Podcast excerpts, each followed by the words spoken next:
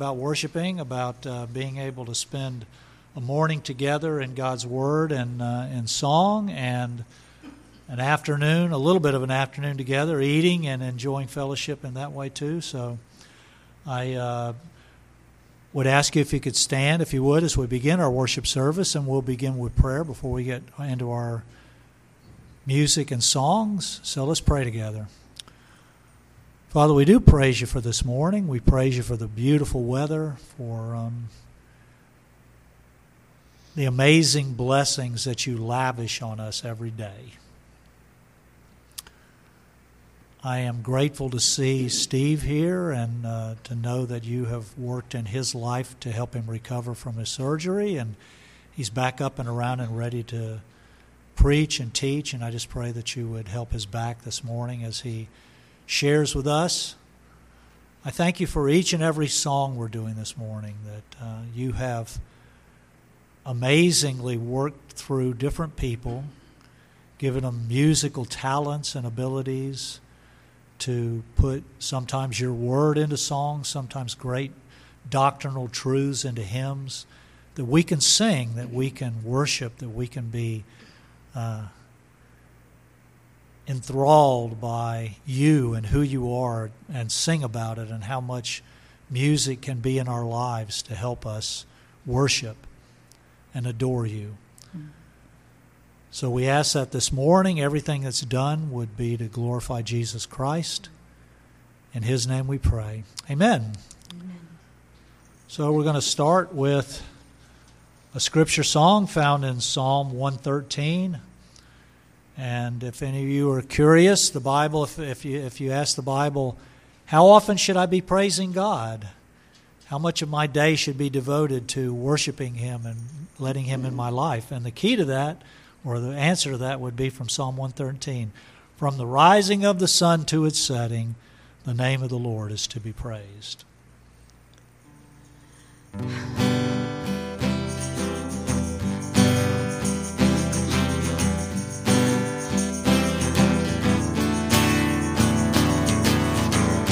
From the rising of the sun to its setting, the name of the Lord is to be praised.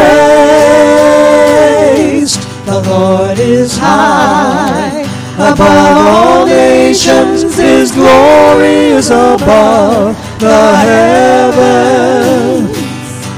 Praise the Lord, praise those servants of the Lord Praise the name of the Lord. Blessed be his name, the name of the Lord, from this time forth and forever. Who is like the Lord our God, who is enthroned on high? who himself to behold the things that are in heaven and on earth. Praise the Lord, praise, O servants of the Lord, praise the name of the Lord. Blessed be his name, the name of the Lord, from this time forth and forever. From the rising of the sun to its setting, the name of the Lord is to be praised. The Lord is high above all nations, His glory is above the heavens. Praise the Lord. Praise those servants of the Lord. Praise the name of the Lord. Blessed be his name, the name of the Lord, from this time forth and forever. From this time forth and forever. From this time forth and forever.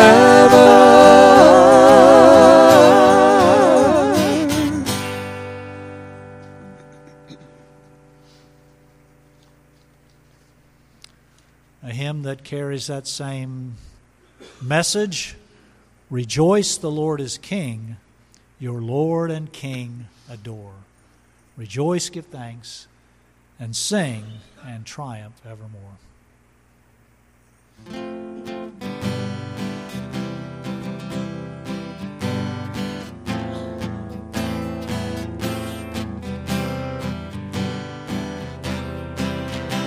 Rejoice, the Lord is King, your Lord and King adore.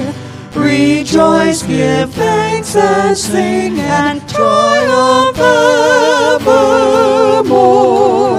Lift up your heart, lift up your voice, rejoice again. I say, rejoice. The Lord our Savior reigns, the God of truth and love. When he had purged our stains, he took his seat above. Lift up your heart, lift up your voice, rejoice again. I say, rejoice. His kingdom cannot fail. He rules o'er earth and heaven. The keys of death and hell are to our Jesus give. Lift up your heart. Lift up your voice, rejoice again. I say, rejoice.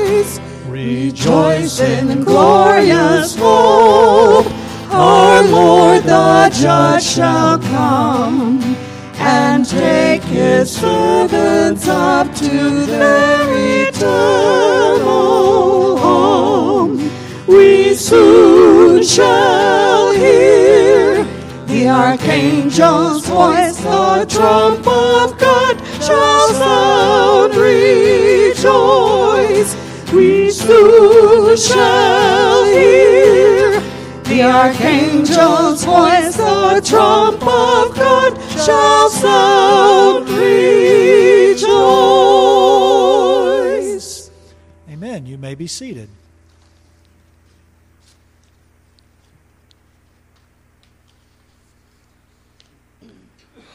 Psalm 32 was written by David after his sin with Bathsheba. He was eventually confronted by a prophet and God, and he was so stubborn before, and God melted his heart.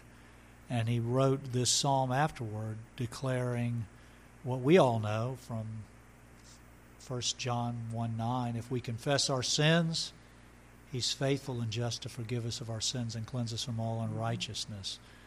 And David was singing, How blessed it is to know that my transgression is forgiven.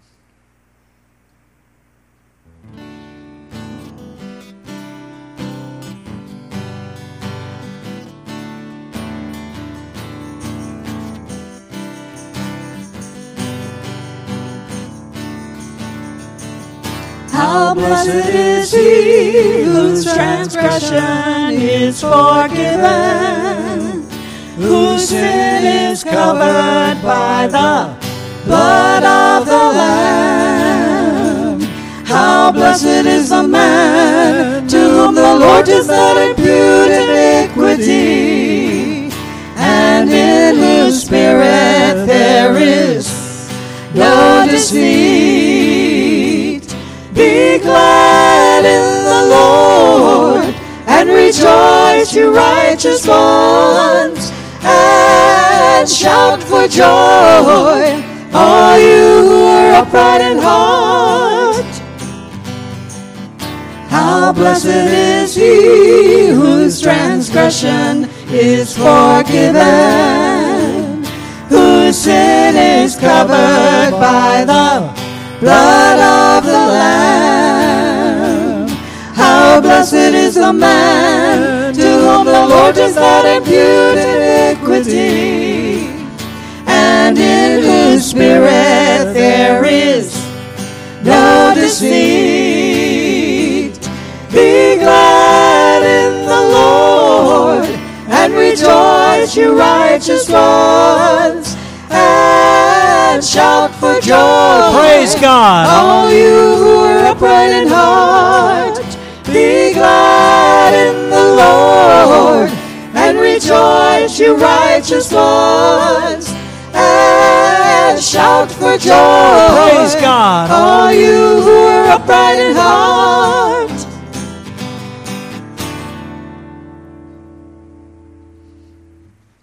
Well, Steve Phelps is not here, so somebody's got to praise God. I should have saved this for next week. He's going to be here. He would appreciate it being able to being able to sing that for us. Um, marvelous grace of our loving Lord, grace that is greater than any sin. There's no sin in our lives that we can commit that will take us away from the love of God or that the blood of Jesus Christ did not pay for and cover and take away on the cross.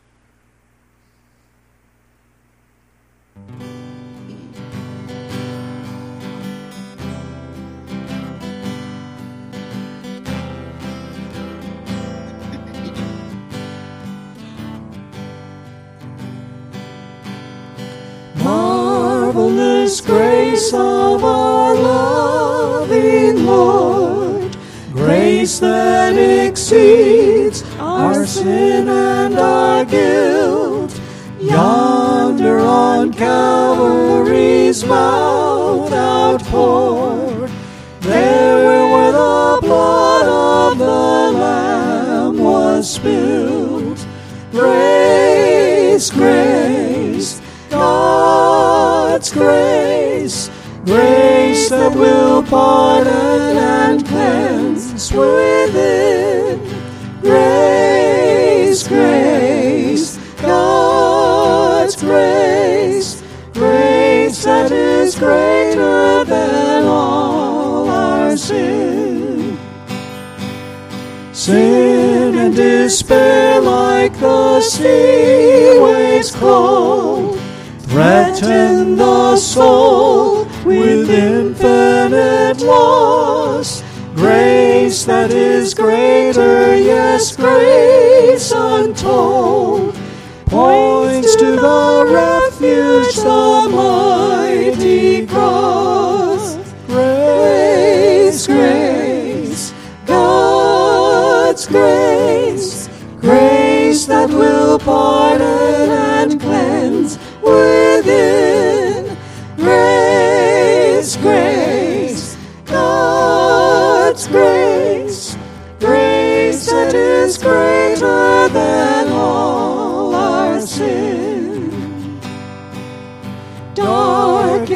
Stain that we cannot hide. What can avail to wash it away?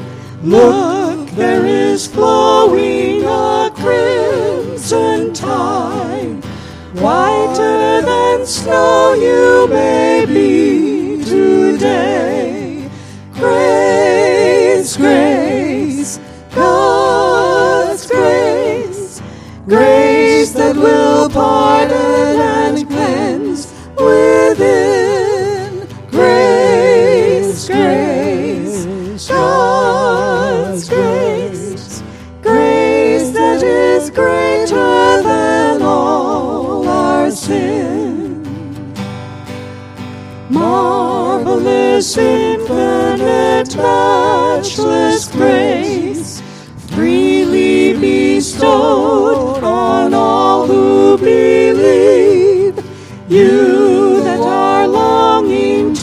see His face, will you this moment His grace receive? Grace,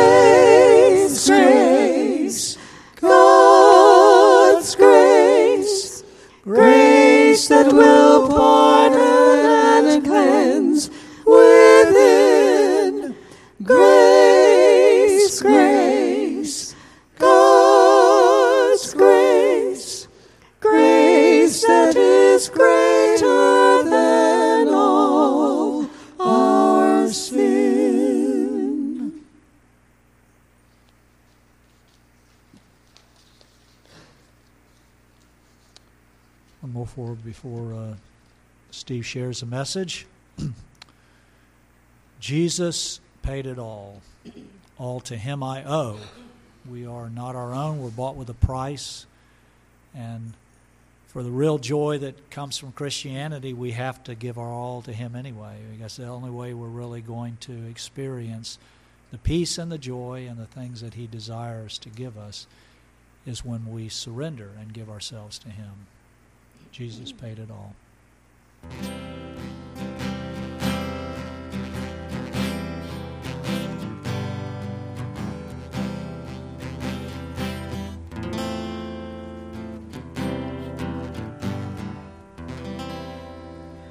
I hear the Savior say, Thy strength indeed is small. Child of weakness, watch and pray. Find in me thine all in all. Jesus paid it all, all to him I owe. Sin had left a crimson stain, he washed it white as snow.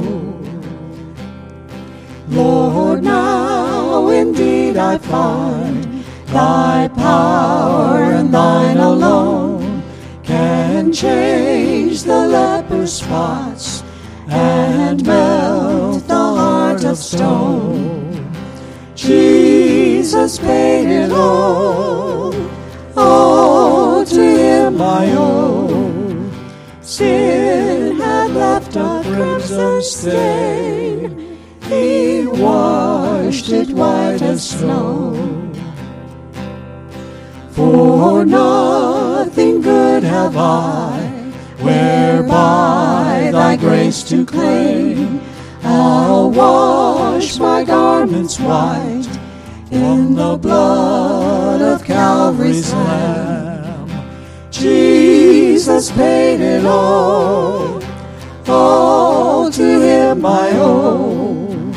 Sin had left a crimson stain, he washed it white as snow.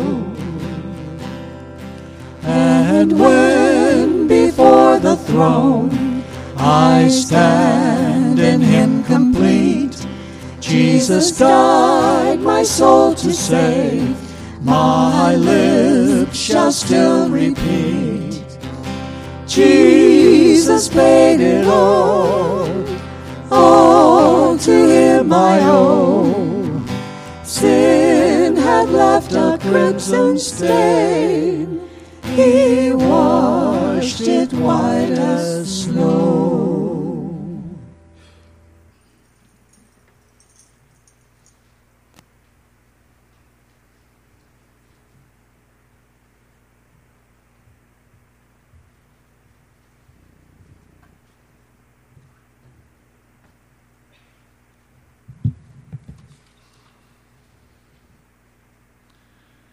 Steve's message today is on uh, attitudes and actions regarding God's Word, and there's probably no better passage in the Scripture than Psalm 119 and, and talking about God's Word and the impact that it has on our lives. We're going to be reading this morning from Psalm 119. If you take a Bible you brought with you, or one in the pew before you, or just listen to the Word of God.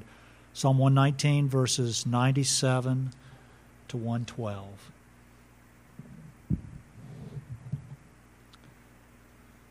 Starting verse 97. Oh, how I love your law! It is my meditation all the day. Your commandments make me wiser than my enemies, for they are ever mine. I have more insight than all my teachers, for your testimonies are my meditation. I understand more than the aged, because I have observed your precepts. I have restrained my feet from every evil way that I may keep your word. I have not turned aside from your ordinances, for you yourself have taught me. How sweet are your words to my taste, yes, sweeter than honey to my mouth. From your precepts I get understanding. Therefore, I hate every false way. Your word is a lamp to my feet and a light to my path.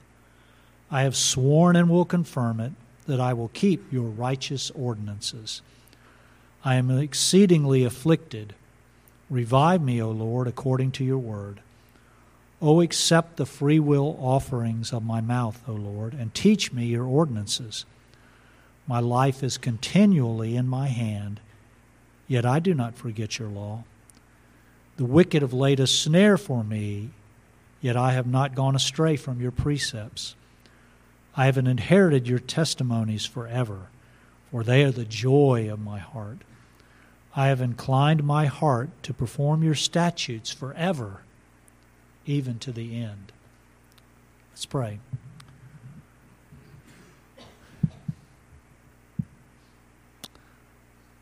Father, to think that you have loved us so much that you would give us your word, you would write everything we needed to know about you and how you feel about us, about what you require of us, of your character, of our character, of how you planned on bringing salvation to us and the rewards you have for those who serve you. Just everything is in your word.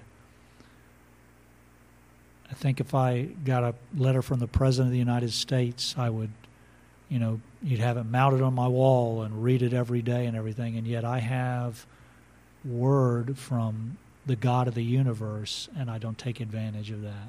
I don't read your word as much as I should. I haven't treasured it in my heart the way I should. I haven't memorized it the way I should. I pray that as we hear today again about your word and how it's supposed to be in our lives, that it would encourage us to love it more, to desire to know it more, and that we would take advantage of this time and every time we have to study it. Use your word this morning from Steve's lips in Christ's name. Amen.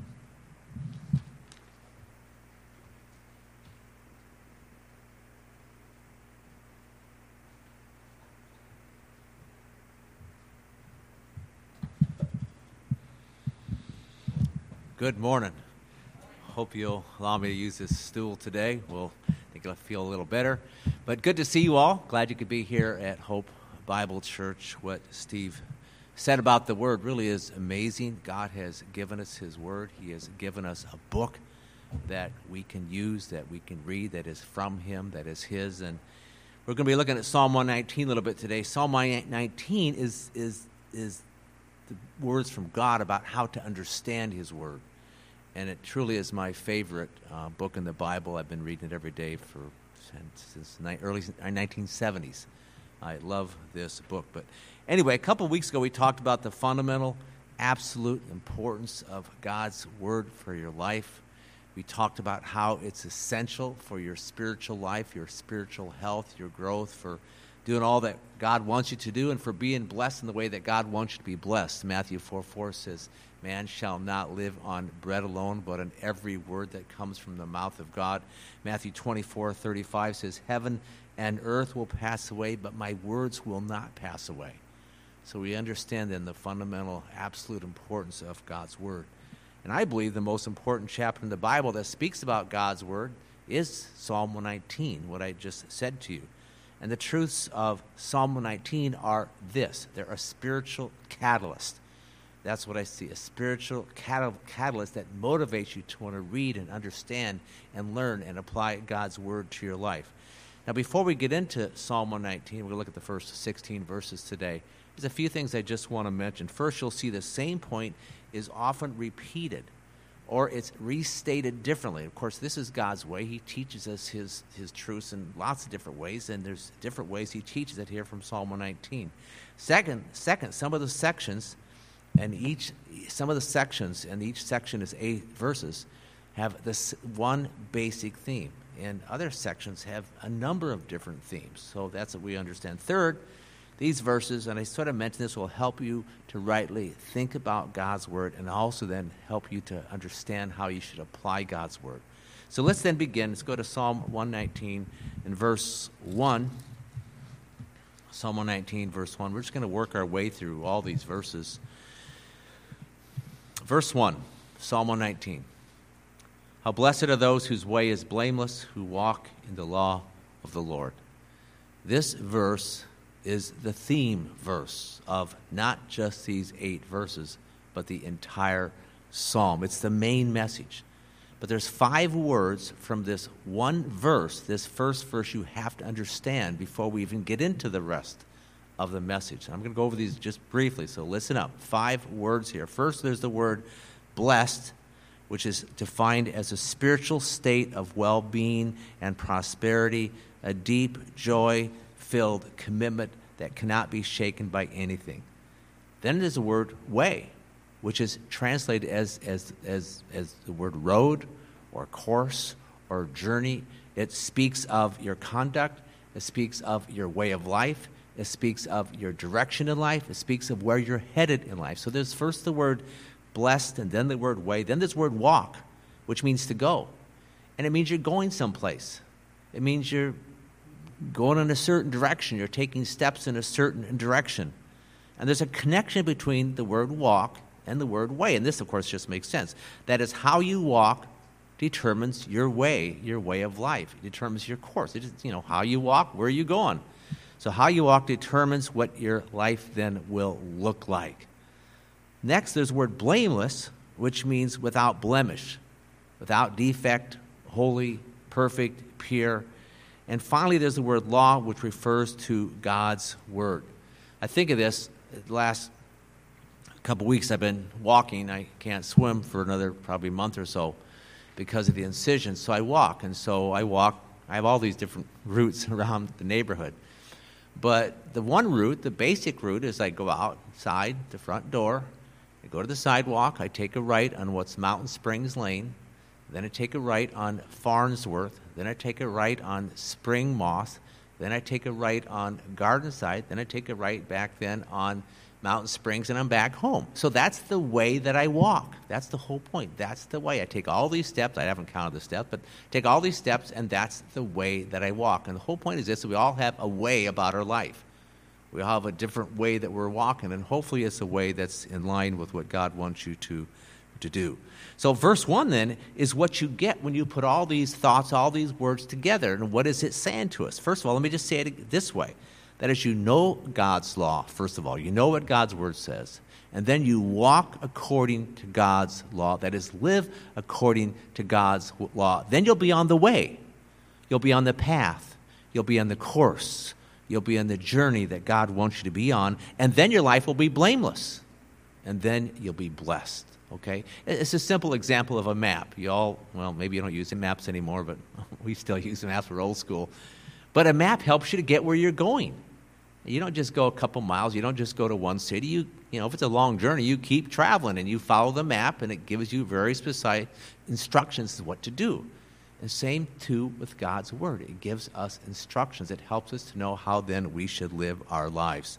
Turn to Psalm one, verse Psalm one, verses one and two, and you'll see some similarities here Psalm 1, verse 1 How blessed is the man who does not walk in the counsel of the wicked. Right away, you see the word blessed and you see the word walk. Nor stand in the path of sinners, nor sit in the seat of scoffers. But his delight is in the law of the Lord. In his law he meditates day and night. Then go down then to verse, verse um, uh, 6. The Lord knows the way of the righteous, but the way of the wicked will perish. So, as, as Christians, as believers, then, hopefully there's a way that we're walking and that's what we're going to be talking about today. That's one of my main themes today is this way that god wants us to walk. Okay let's go down then to um, verse 2 psalm 119 2 in verse 1 it says how blessed in verse 2 how blessed too. That's the major theme. How blessed are those who observe his testimonies who seek him with all their heart. And this is very similar then it goes along with verse 1. First, it says, How blessed. But then it's, it's talking about how is God going to bless you? What are the conditions? And it says you need to observe his testimonies.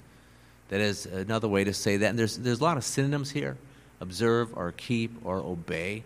That is, you need to do what God wants you to do. And you look at, look at Psalm 119, look at verse 4.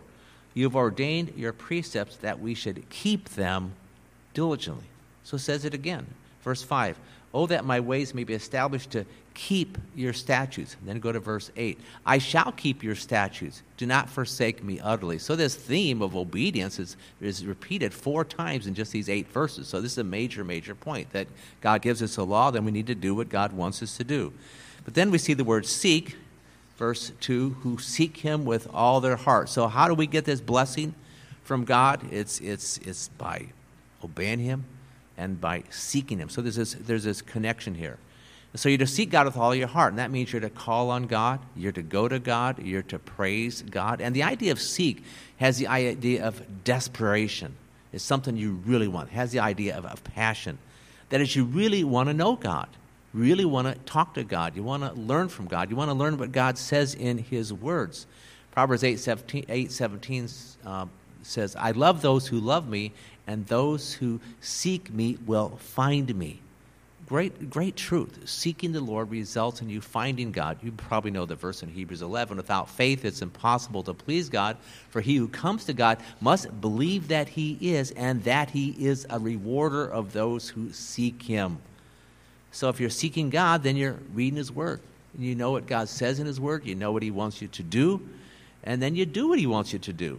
And so you have to seek God then if you're going to obey God and be blessed by God. That is, knowing what God's word says and then obeying God doesn't just happen.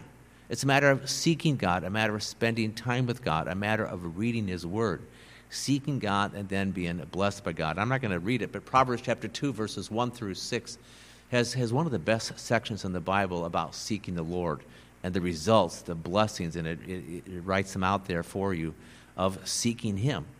So the first two verses then are foundational.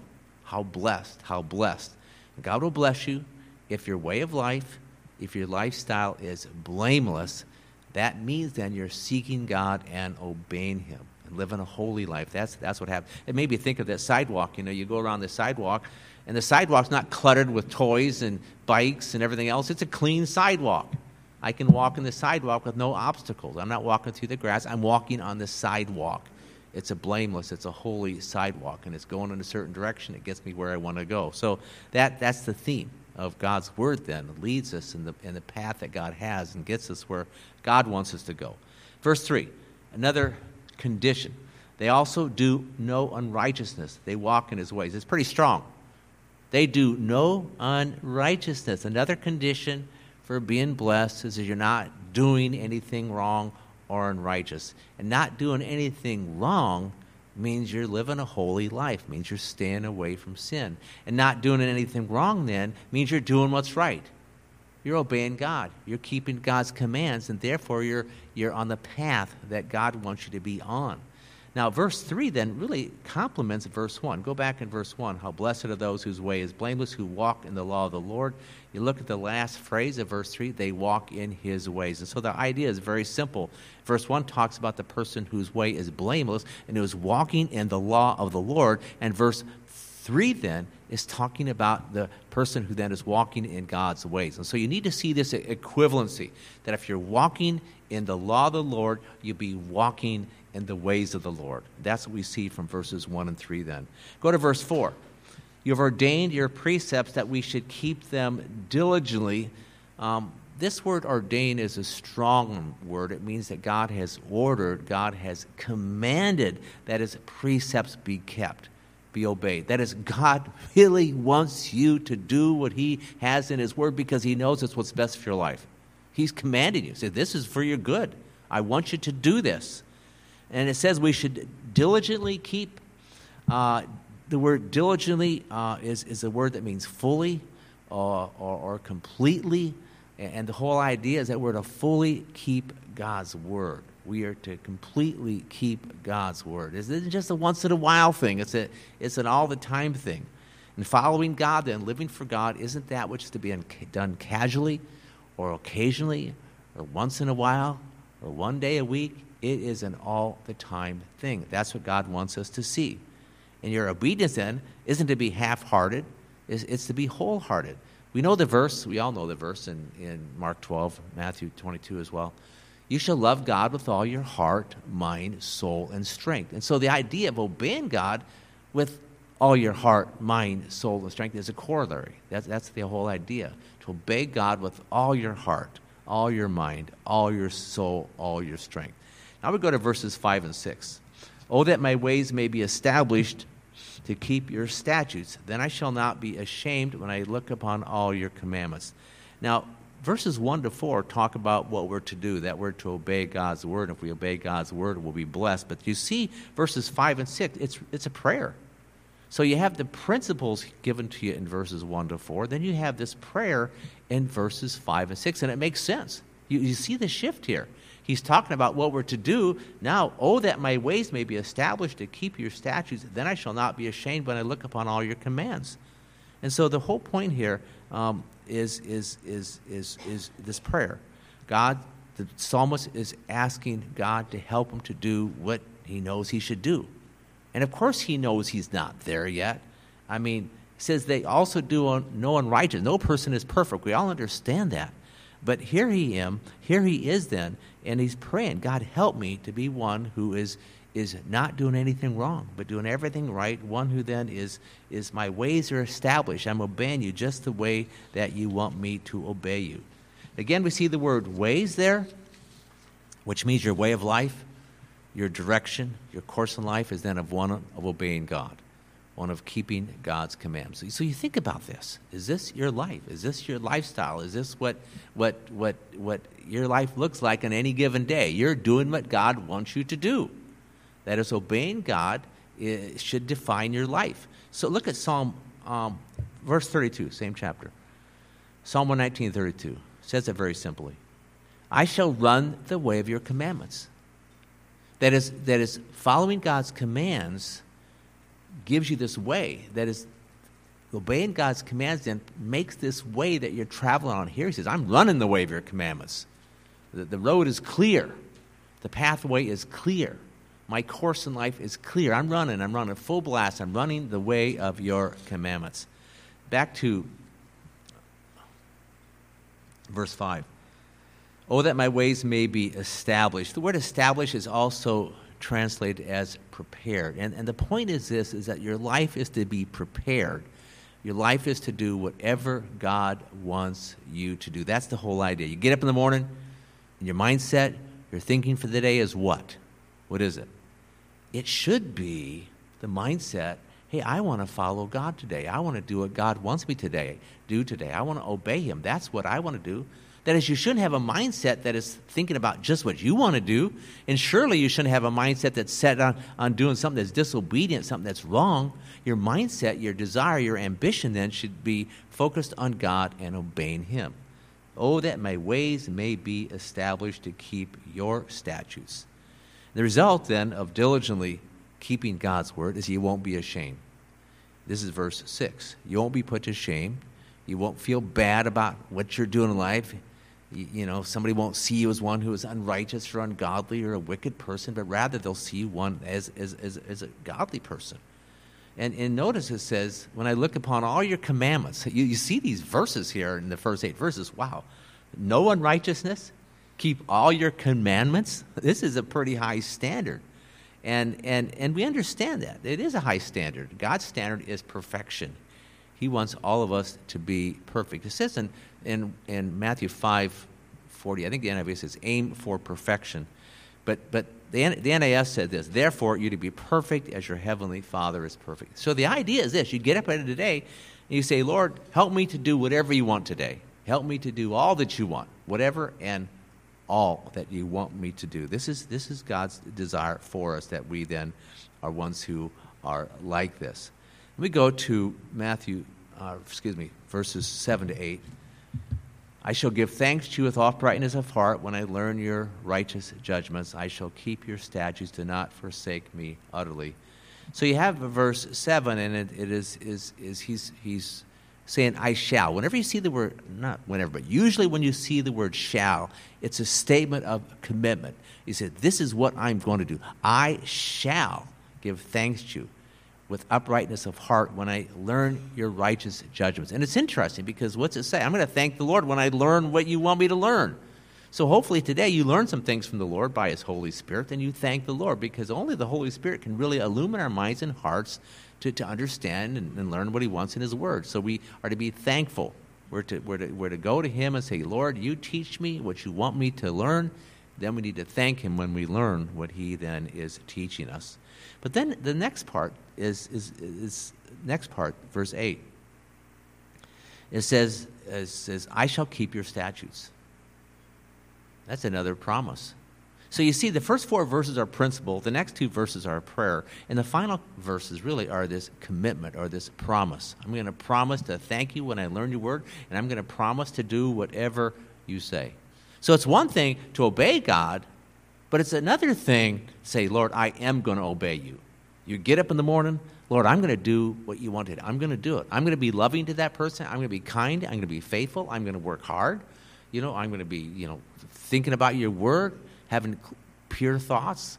I shall keep your statutes. And, and I've, I haven't said this yet, but just, just again, we're looking at the theory today when we talk about these eight verses.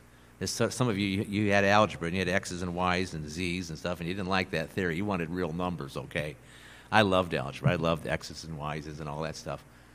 That's the theory, okay? We're talking here when we ap- apply, you take actual truths like like I just mentioned, the verse love. You want to love somebody, that's a command that God gives you. You're to love. You can put all those verses in here. I shall keep your statute of loving people today. And that may be just the one thing that's on your mind because, man, if I can just do that, I'd be doing I'm going to be loving today, or patient, or forgiving, or whatever it is. And so, again, you can put any verse really you want to in these verses here. And so I'm just giving you sort of, again, the theory the X and Y's and Z's, but you got to put in the truth. I'm not really going to be doing that today, really at all. That's going to be up for you as you go through life. So he, he says, I'll keep your statutes, and finally, do not forsake me utterly. All he's saying there is, Lord, don't leave me. if, if I'm going to do what you want me to do here, you got to stick with me. And of course, we, we know the truth. There's many verses in, in the Word of God and and that talk about God won't leave us. He'll never forsake us. He's going to be always with us forever and ever and ever. So that's but then again, that's his prayer. And again, we know this because again, for him to say these things here, he's got to do it by the grace of God. He's got to do it by the Holy Spirit of God. He can't do it on his own. Not not not at all. Let me go to Psalm 119. We're going to go through this a little quicker here. I love this psalm. Similar but different than the first eight verses. But Verse 9 How can a young man keep his way pure? By keeping it according to your word. And, and you could talk about, he's talking about how to live a holy life. How can a person, any one of us, live a holy life? It's, it's, it tells us by keeping it according to your word. And we know a holy life is important. Verses 1 to 8 talk some things about being holy, and verses 9 to 16 give us more things. And really, you think about it, all the thoughts from 9 clear through 16 is about how to be holy. And again, we understand from chapter 1, verse 1, other verses, that we need to be holy, we need to be blameless if we're going to be blessed by the Lord. We have to be. That's, that's what God wants for us. And so, so verse 9 then gives the general over, overall answer of how to be holy, and of course, is by living according to God's word. If you recall back a few weeks ago, I talked about three different aspects of God's word truths, commands, and promises. All that's important. How do we live a holy life by living according to God's Word? The truths in God's Word, the principles in God's Word, specific verses, general truths, all those things are important. Then verse 10, with all my heart I've sought your sought you. Do not let me wander from your commands. And we had that, that whole thought of seeking the Lord before. And it's stated here again, we are to be ones who seek the Lord. But here it says we're to be wholehearted with the Lord. We're to, to, to pursue Him, to go after Him with all our heart, with all we've got, with all our might. And, and the result then, and if you don't do that, is that you'll drift. You'll wander from God. Okay, you all know what it's like to be in some body of water, an ocean, something, and you're out there and you drift. And it's so true that as Christians, we will drift unless God's word is an anchor for our soul, an anchor for our heart, something that we're thinking about on a regular basis. We need to have God's word, and we need to be ones who are wholly, wholeheartedly seeking Him. having that, really wanting to be with God, wanting that more than anything else.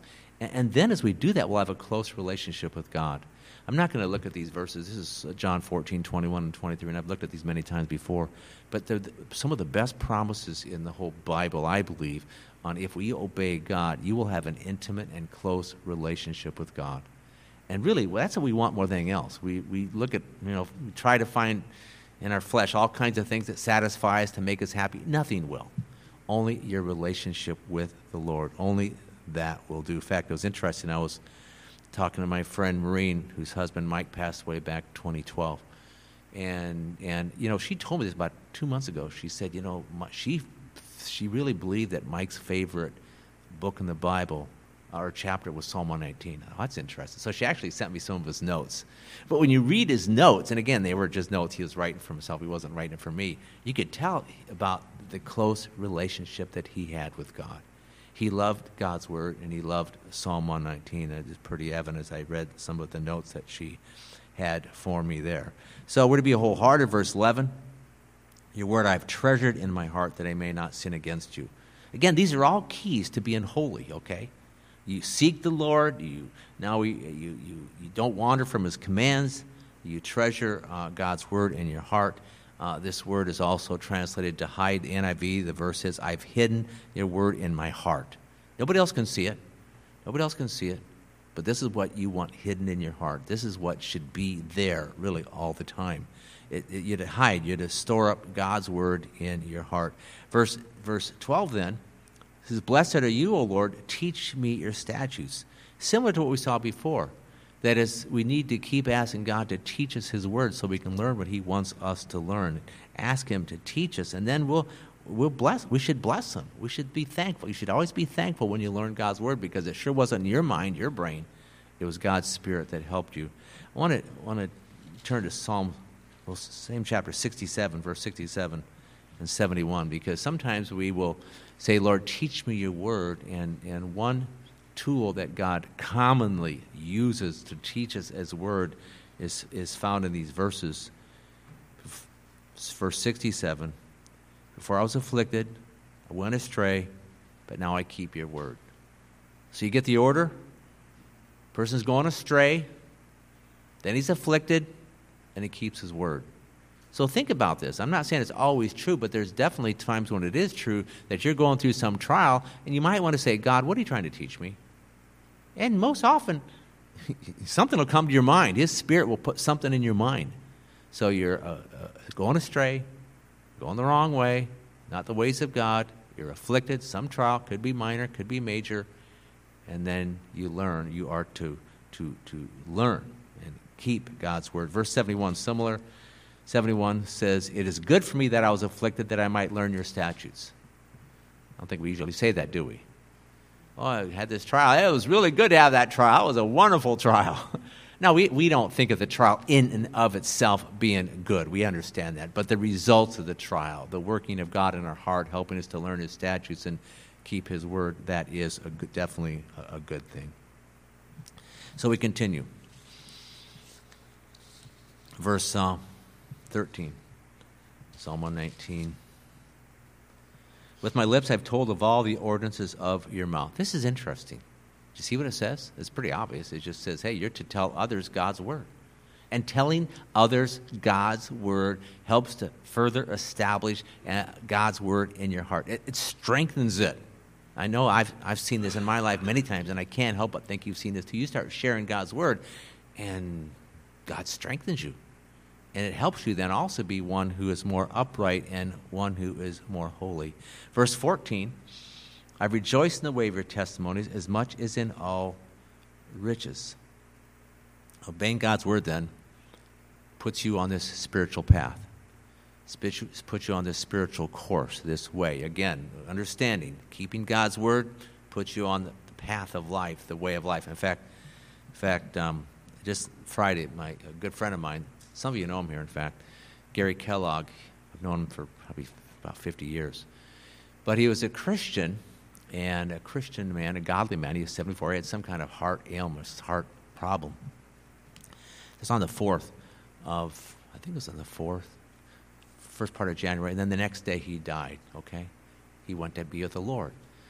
But the thing about Gary is the way he lived. I mean, that's the way to say it. We're talking about the word way. The way he lived was excellent. I mean, he was, excuse me, a godly man, one who loved people. I had many conversations with him on the phone and person to person through the years, many, many, many. And, and, and in fact, he's the first one that talked to me about being a pastor way back in 1979, a long time ago, was Gary Kellogg. But the way that he lived, his godly life, his loving life, and his son Tate shared. I was watching the memorial service on Friday afternoon. His son Tate shared for like 45 minutes, but he gave three stories. Three stories to illustrate Gary's way of life that he was a loving and kind and patient person. And, and so that's, that's one way you want to think about it. We're talking about this. What's, what's your way of life? You know, if, if, we had a, if we had a memorial service for you today, what would they say about you?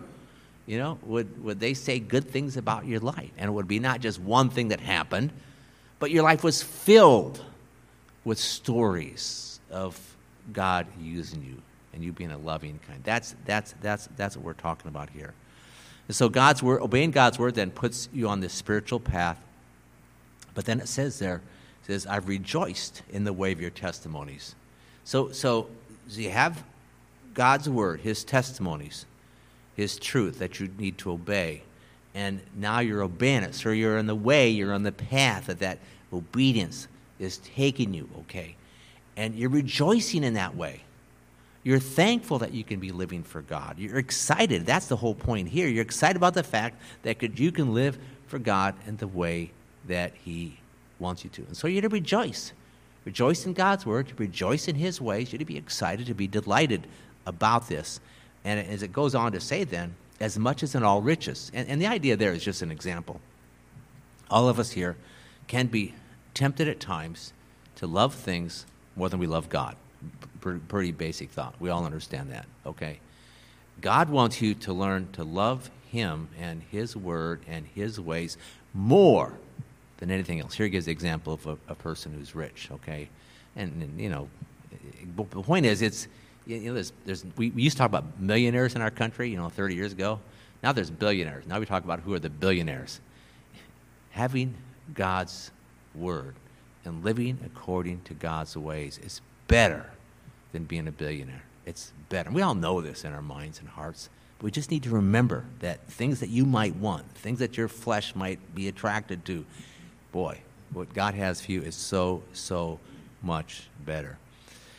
Verse 15 I will meditate on your precepts and regard your ways. A very important verse.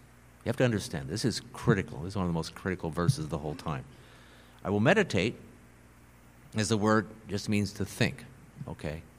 To think. Regard is, is similar to the word meditate. You need to consider, you need to think.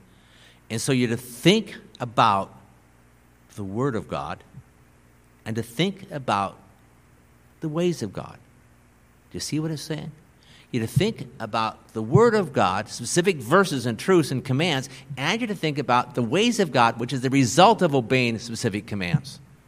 That is, God wants you to think about this verse, and then think about what's the result if I continue to carry out this verse throughout my life. You'd be a loving person. I mean, that's, that's you know, you love once, you love twice, but you keep loving over time, people will say, that person is really a loving person. Or that person is really kind. Or that person, that person is faithful. Man, he's at work every morning on time.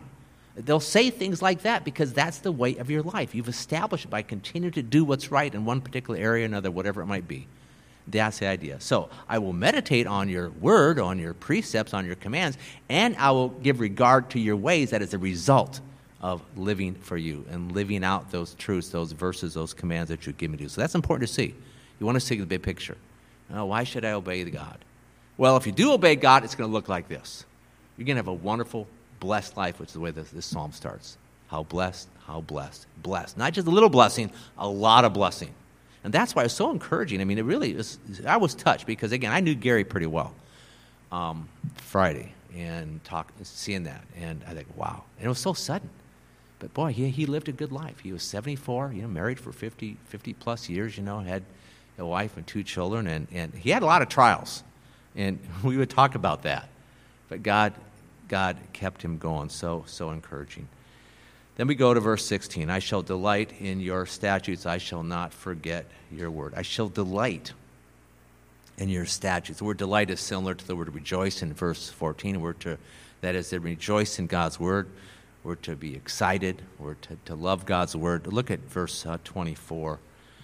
Your commandments, your testimonies also are my delight. They are my counselors. Verse 47. I shall delight in your commandments, which I love, and I shall lift up my hands to your commandments, which I love, and I will meditate on your statutes. So, so the simple question, in fact, this is really critical, is do you love God's word?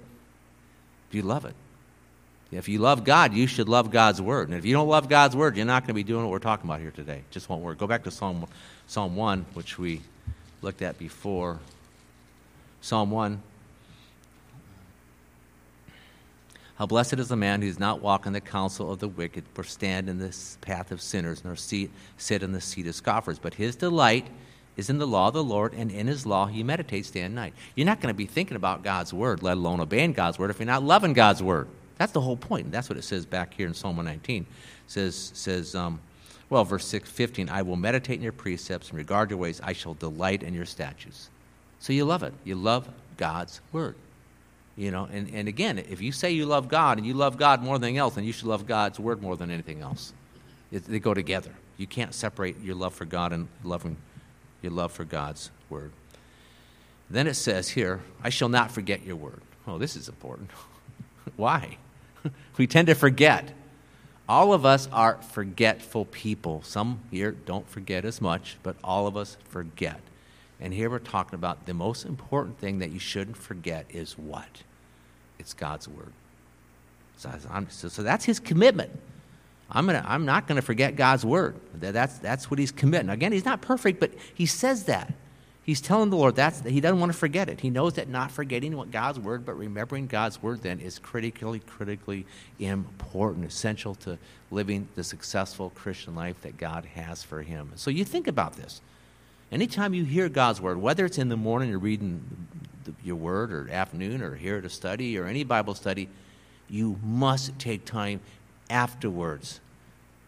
And I would say as soon as possible afterwards to go back over what you learn. Otherwise, you will forget it. James 1 talks about the forgetful here, talks about that. We, we see that there. You go to, you go to Mark chapter 4, and it has the four, the, four um, the, the soils, and, and three don't do so good okay? And so the idea is you want to hang on to God's word. In fact, it says, I think, with the fourth soil, he is one who holds on to the word. It means he's not forgetting it. So th- this may be one of the most important things here. You might walk, oh, that was a really good message. And then tomorrow you don't remember it. That'd be terrible. Absolutely terrible. Waste of my time, waste of your time. Why'd we even come? Okay, be honest. That's the truth you must do what you need to do. Whether it's a piece of paper, your computer, whatever, I'm going to write down the main things that God taught me. The notes are fully back there. If you want to get the notes, you can get them, or you can listen online, whatever you want to do. This, this is critical. This is your life. Your blessing, your success, being what God wants, is living according to His Word. And here, this part concludes I shall not forget it. I shall not forget it.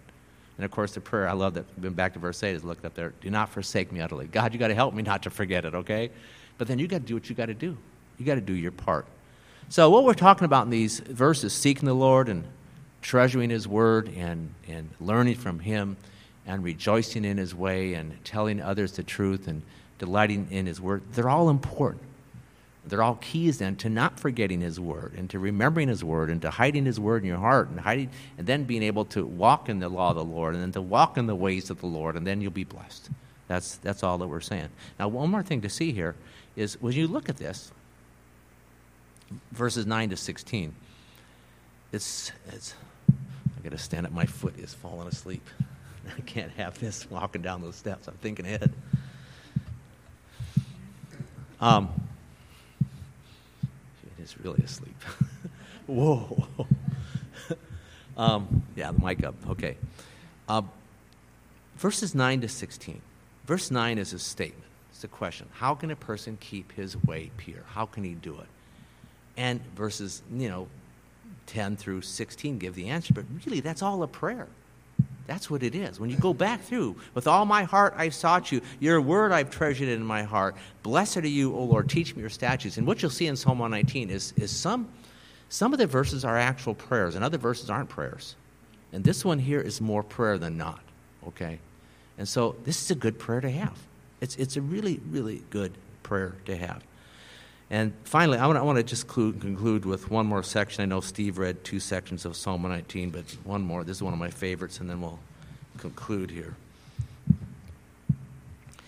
Um, verse 33 Teach me, O Lord, the way of your statutes, and I shall observe it to the end. Give me understanding that I may observe your law and keep it with all my heart.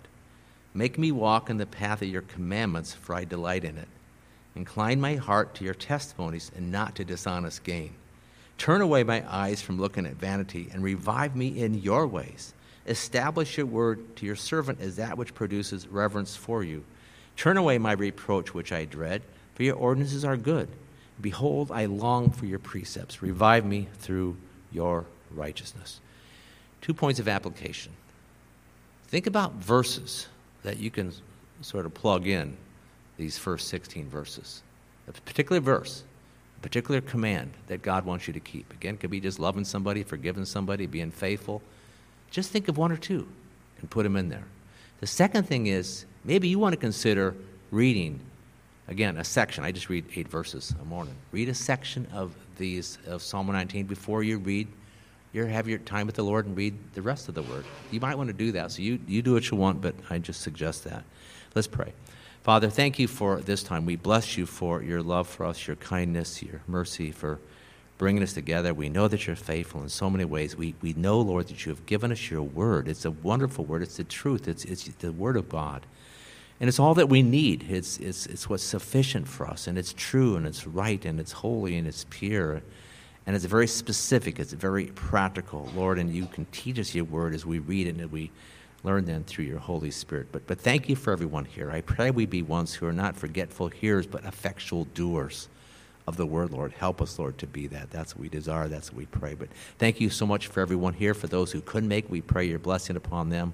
We just pray that you would bless our time together and thank you for the meal that you give us to now. We pray all this in Jesus' name.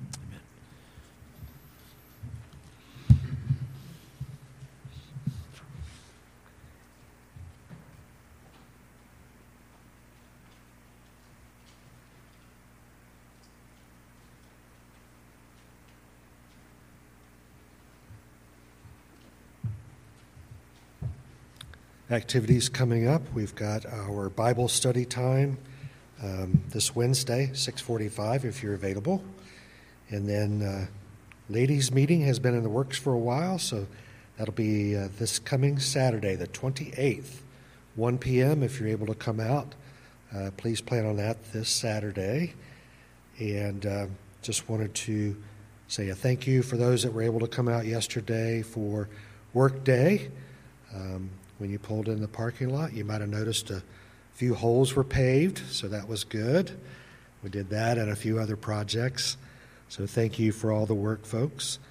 And um, then today is Matthew Meal. So that's our lunchtime and fellowship time together. If you're able to uh, stick around, that'd be great. Have lunch with us. Doesn't matter if you forgot. So um, some people, it came up this is the fourth Sunday, so you can pretty much count on that every fourth Sunday. It's Matthew meal, but uh, it came up quick this this month. So um, that'll be after service when the two doors are open. We'll go through as we're directed and uh, enjoy lunch together. So now we have our last songs, and offering wise, you've got a box on the back table as you go out the double doors, or you can give online, or you can mail it into the church. Thank you.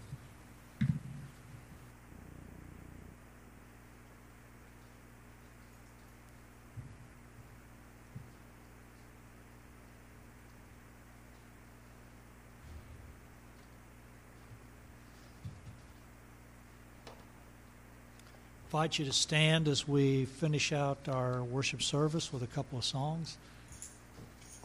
One of the great things about um, Hope Bible Church when I came here, I, I, think I'd probably only heard two scripture songs in my whole life. They were uh, kind of obscure to me, not really realizing that uh, the hymns, a lot of them take Bible verses and, and are enclosed in those hymns. But to actually take Bible verses and put music to them is an amazing way to learn. It helps me memorize verses better than I could any other way because music tends to stay in your mind. And so uh, I really enjoy doing those scripture songs. So we've got three this morning. This is our third one. It's found in the book of Acts, uh, chapter 1, verse 8, the last commandment that uh, Jesus gave to his disciples before he ascended into heaven was that they should wait for the power of the Holy Spirit to come on their lives, to give them the power to accomplish the things He wanted, and that they would be witnesses in Jerusalem, Judea, and to all the earth.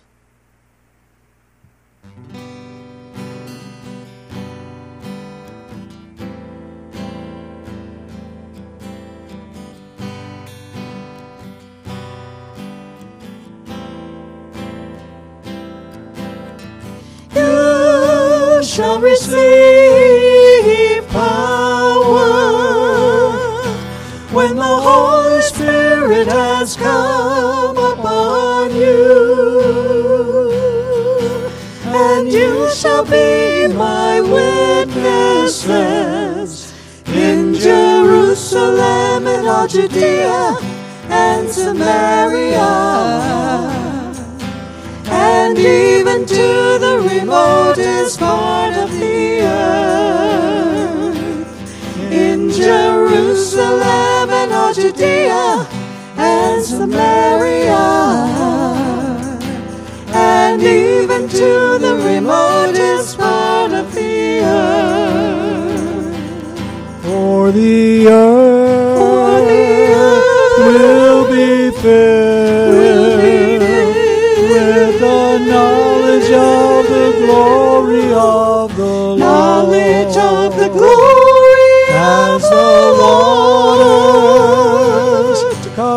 cover the sea. The sea Follow me, and I will make you fishers of men. You shall receive power when the Holy Spirit has come upon you, and you shall be my witnesses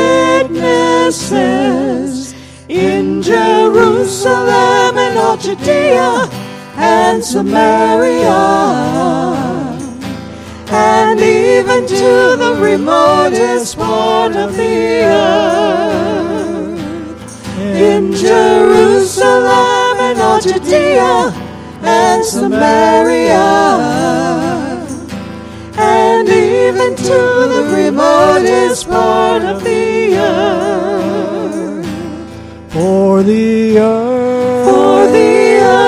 will be filled will be filled with the knowledge of the glory of the Lord. knowledge of the glory of As the the Lord.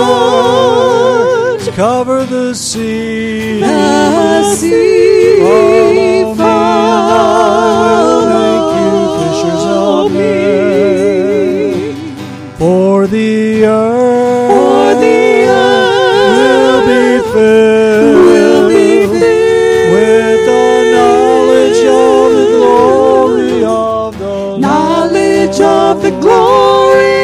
As the Lord.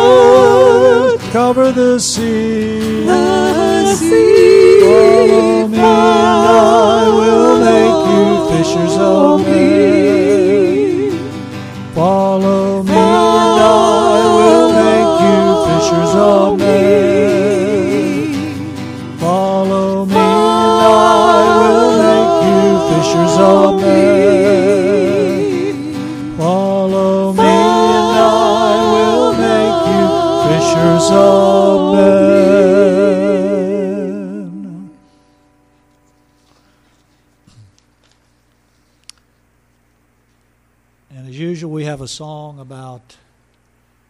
Going out and getting them. So our final song is when we all get to heaven. Uh, God's not taking up a load right now, but we don't know when our time is going to be.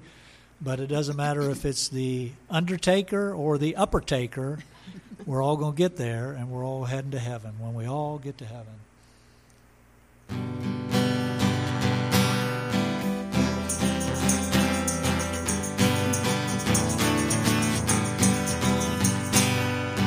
Sing the wondrous love of Jesus. Sing his mercy and his grace. In the mansions bright and blessed, he'll prepare for us a place. When we all, When we all get to heaven, what a what a rejoicing day that of will rejoicing be. that will be. When we all, When we all see Jesus, we'll sing and shout the victory. While we walk the pilgrim pathway, clouds will overspread the sky. But when traveling days are over, not a shadow, not a sign. When we all, When we all get to heaven, what a day of what rejoicing day that of will rejoicing that will be. be. When we all, When we all see Jesus, we'll sing and shout the victory. Let us then be true and faithful, trusting, serving every day. Just one glimpse of Him in glory will the trials of life repay. when we all, When we all get to heaven, what a day of rejoicing, that, of will rejoicing be. that will be. When we all, When we all see Jesus, we'll sing and shout the victory. Onward to the prize before us. Soon His beauty will behold. Soon the pearly gates will open. We shall tread the streets of gold. When we all, When we all get to heaven, what a day of what a rejoicing, day that, of rejoicing that will be. When we all, When we all see Jesus, we'll sing and shout the victory. When we all get to heaven, what a day of What a rejoicing day of rejoicing that will be. When we all, When we all see Jesus, we'll sing and shout the victory. when we all, When we all see Jesus, we'll sing and shout the victory.